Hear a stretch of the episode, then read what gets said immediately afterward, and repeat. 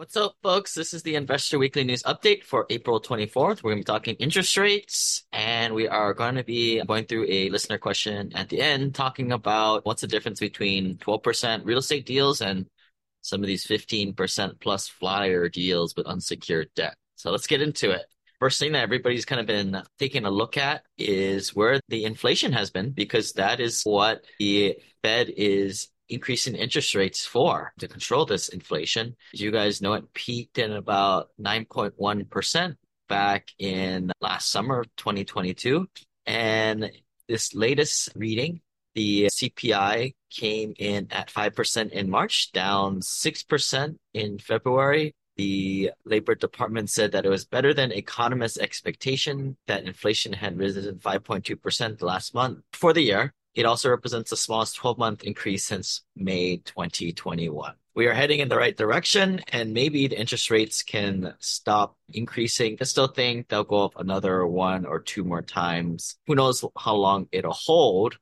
In previous cycles, the Fed dropped interest rates very quickly, but I don't see, I see them holding it there for maybe about half a year there is a bunch of slack in the system when you do this, of course. They could probably not raise rates any bit today, maybe and drop it, and CPI would still drop slightly because there is a lag in the timeline. BlackRock's head of iShares said that we can safely say that we are past peak inflation, but it's too early to call victory against inflation. That's a strange quote right there. Saying one thing and then creating an out for themselves later. But hey, at least it's a person who actually has skin in the game, somebody at BlackRock, as opposed to one of those shifty economists out there that have no skin in the game. He continues to say, while we believe inflation will continue to remain stubbornly high for the rest of 2023, we can expect it to moderate by the end of the year and still remain above the Fed's 2% target.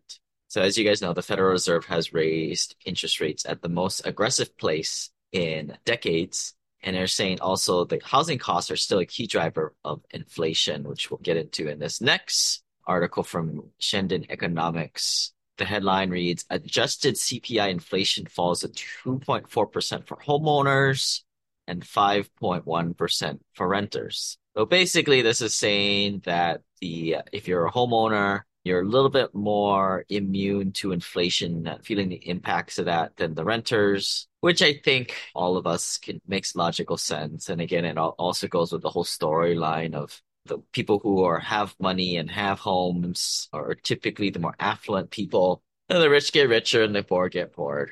What can I say? Depends. And I, that's why I tell everybody buy assets. Stop putting your money in. Yeah, I guess buying a house to live in is better than nothing, but once you get some free cash flow coming, you make a few hundred thousand dollars and you are able to save at least 50 grand, start getting on the offense, start buying assets that produce income for you.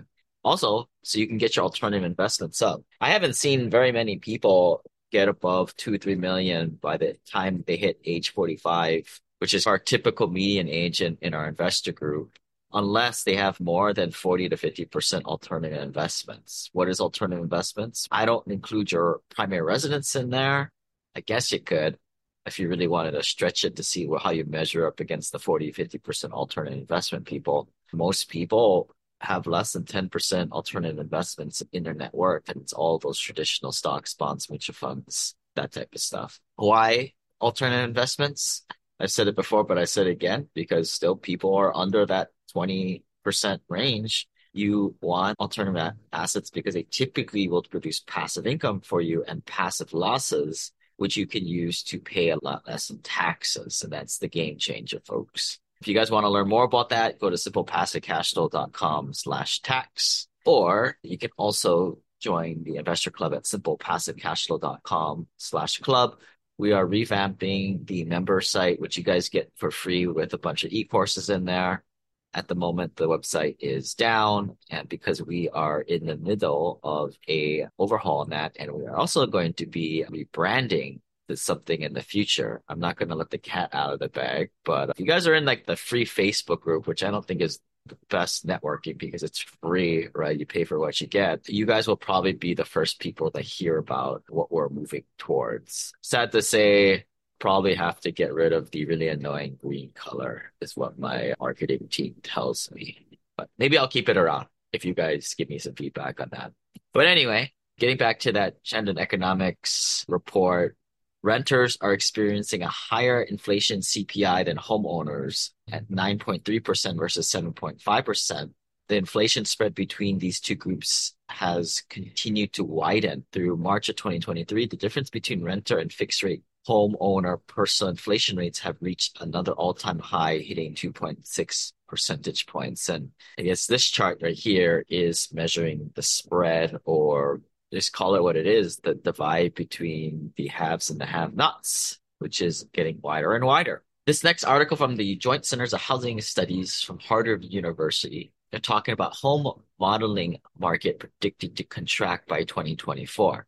And they're saying after more than a decade of continuous growth, annual spending on improvements and repairs to owner occupied homes is expected to decline by early next year, with post a modest decline of 2.8% through the first quarter.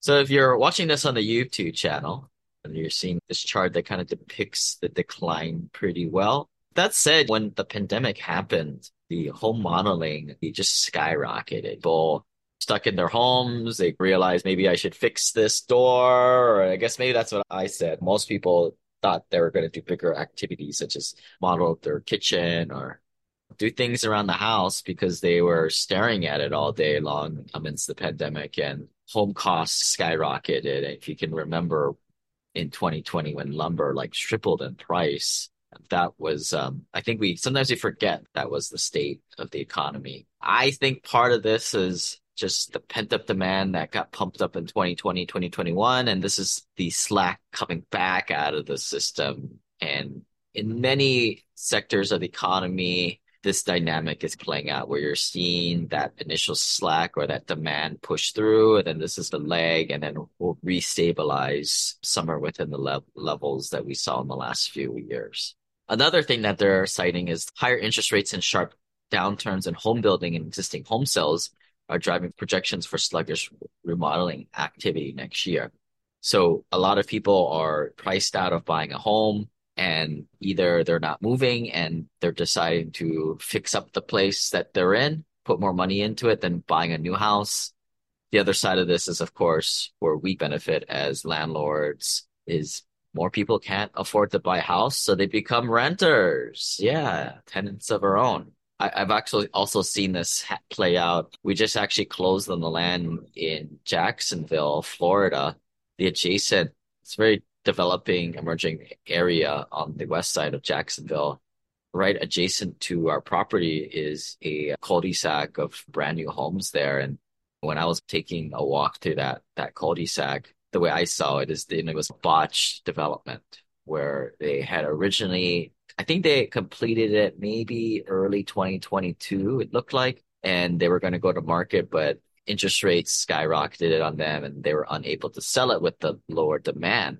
Just not temp- there there weren't many folks in that I want to say I, I think the prices of the home may have been a quarter million to 400 grand. That's the sector that kind of got hurt the most, that lower middle class that couldn't buy houses of course, the nice thing about real estate when you build for workforce housing is that there's always an alternative holding plan, which is to rent it out, which is what they they did. It's great because they're pushing the top line rents as they're little bit larger option, which we don't really like to be. We typically like to be a notch lower than that. One bedroom, maybe two bedroom, 1200 square feet at most, where these homes, they just don't capture the amount of rent per square foot or rent of rent of value as we like to say. That's just the state of the economy right now. And that's that's kind of why we like to focus in on that about $1.50 rent per square foot, some of the metrics, and then course close to that 1% rent to value ratio, especially in a brand new property. Now, if you're looking, if you guys are still buying little rental properties, which I don't know why you would be if you're an accredited investor. If you're not an accredited investor, I don't know why you listen to this podcast, but if you're going to be an accredited investor, you're not finding rental properties that are even close to hitting that 1% rent to value ratio that are either in crummy areas or in 70s piece of garbage or older.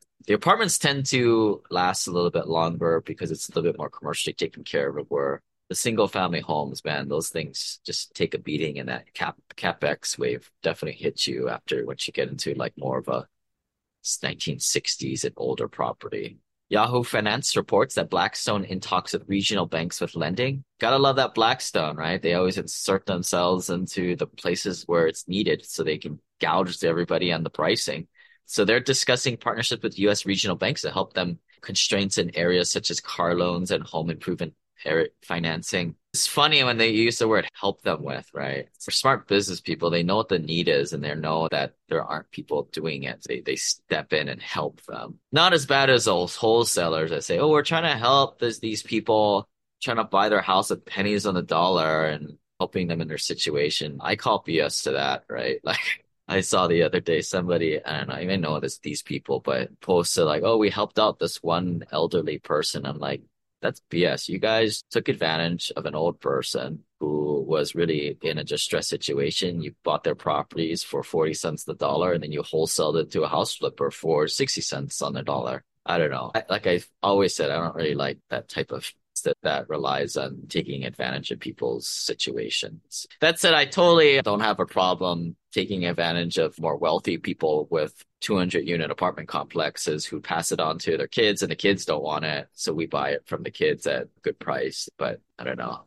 Maybe it is the same thing at the end of the day. But anyway, they said that some banks have good relationships and borrowers are struggling to remain in them because they're eroding capital base, and Blackstone could help them with some of the lending flow. The regional banks generally play a very large role in home improvement loans, auto loans, and equipment finance. The slowdown in commercial real estate triggered by higher interest rates, fears about an economic slowdown and business consolidating office space in the aftermath of the COVID-19 pandemic. The firm has shifted its focus in real estate to resilient sectors such as logistics and rental housing. Blackstone is always doing gazillion things and real estate is always one of them because it's very resilient sector, as they say the one thing I take from Blackstone is that they're able to diversify, but they put the right asset managers in the right place. This is something that I've thought recently when things are a little bit slow on our end because I don't really want to force deals to happen with interest rates high. We've definitely been approached with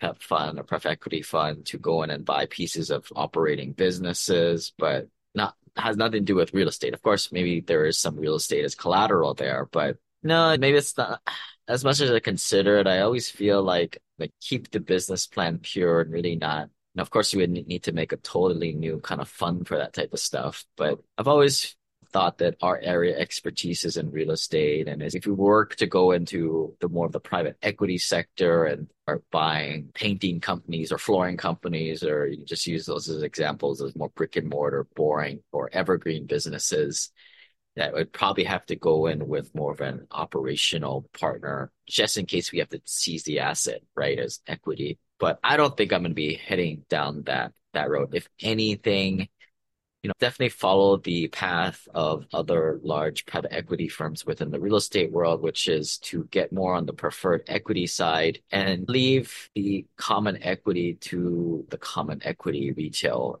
passive investors, to say the least to end this off, you guys have submit questions. So we try and put one of these at the end of these weekly updates. What's better, a 12% return backed by a hard asset like a like real estate, just preferred equity or, or secure debt, or a 15% contract that you see floating around there on the internet? Now, this is a very common mistake that I see new investors make. They'll chase rates, right? They'll see a big number like 15 or 18% return and it may be paying out right away, but it you got to look at the asset. Is it producing that cash flow? But I think more importantly, the first question that people ask, and I've gotten this from copying people, right? I've watched what sophisticated investors do. And the first question that's asked is, how am I collateralized? What's my security here? In a lot of these business deals that you see floating around out there, a lot of times it's just unsecured debt, right? You own the see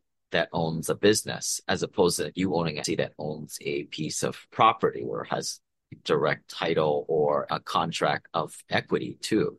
Uh, businesses, you know, the, they can make a lot of money, but the downside is that there is no hard tangible asset. So in case your operators just cease to exist or go AWOL on you, There's nothing to collect. Jokingly, if you were to run a drug smuggling business, technically that there is a hard asset, the drugs, but I'm just saying that to make a point that there would be a hard asset there that you could technically sell. Well, maybe this analogy is falling apart because you wouldn't have the, the expertise. But if you were to take over a real estate deal and there be apartment or a piece of asset, you would ideally be able to sell that asset and maybe slightly reposition it because there's the infrastructure for you to do so there. You know, there's a very liquid broker community to list and sell real estate, as you guys all know. But now when you start to get into the business world and things go haywire in one of those deals, first off, there's no hard asset. There's, there might be some inventory, but unlike the drug smuggling business, you know, that inventory may not be worth very much. You may be talking about some raw lumber in the warehouse, or if you're talking an e-commerce business, some crap from China that you bought that you were going to sell for 5x. But if you don't have the infrastructure to sell it and the relationships to sell it, you can't realize that return and you just got to sell it for pennies on the dollar that you bought it for. So that's where, again, it's what do you secure? What's the worst case scenario? What do you secure by? And that's why even if it's like 15, 18% return, um, things go wrong, you're not going to be able to collect on that. I would say that if your net worth is under a million and a half, which is what I define as if you're under that number, you got to go. You got to get going. You got to get, you have to take chances with with less than 10% of your net worth into alternative assets, that's not going to get you there again, like I said earlier, I don't really see anybody above two to three million dollars before their 45th birthday unless they get above their 40, 50% alternative in assets.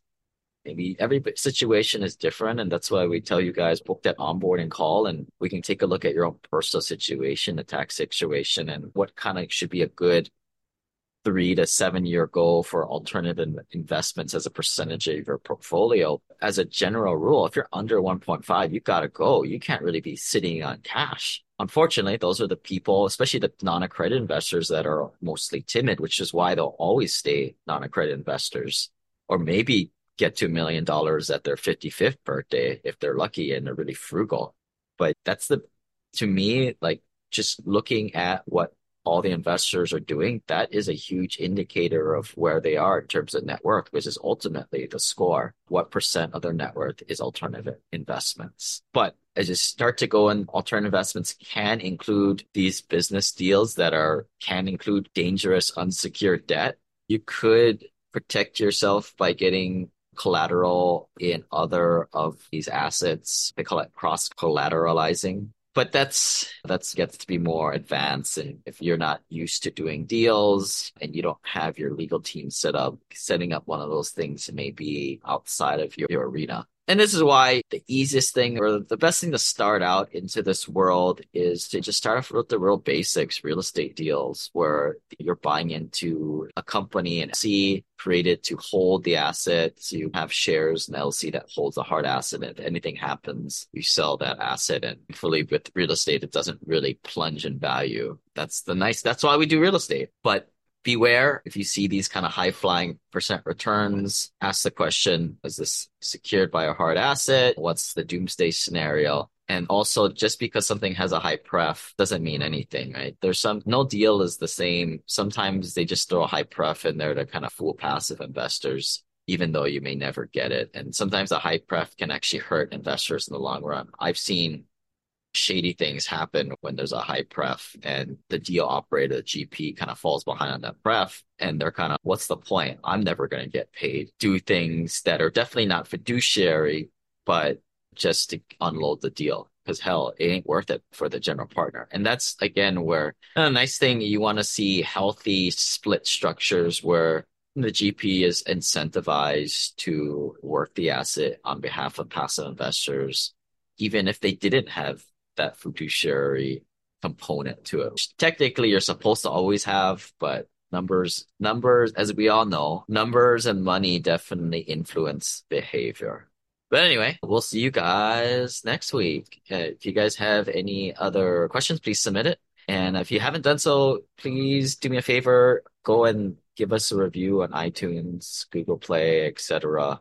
Really helps the channel And if you wanted to join that Facebook group, shoot us an email and we'll get you in there and we'll put you in that poll for the rebranding experience that we're going to be going through. Guess a little hint there. The simple passive cash flow com is probably going to be going away. We'll probably be coming up with a new name. But uh, exciting things to happen, and we'll see you guys next week. Bye.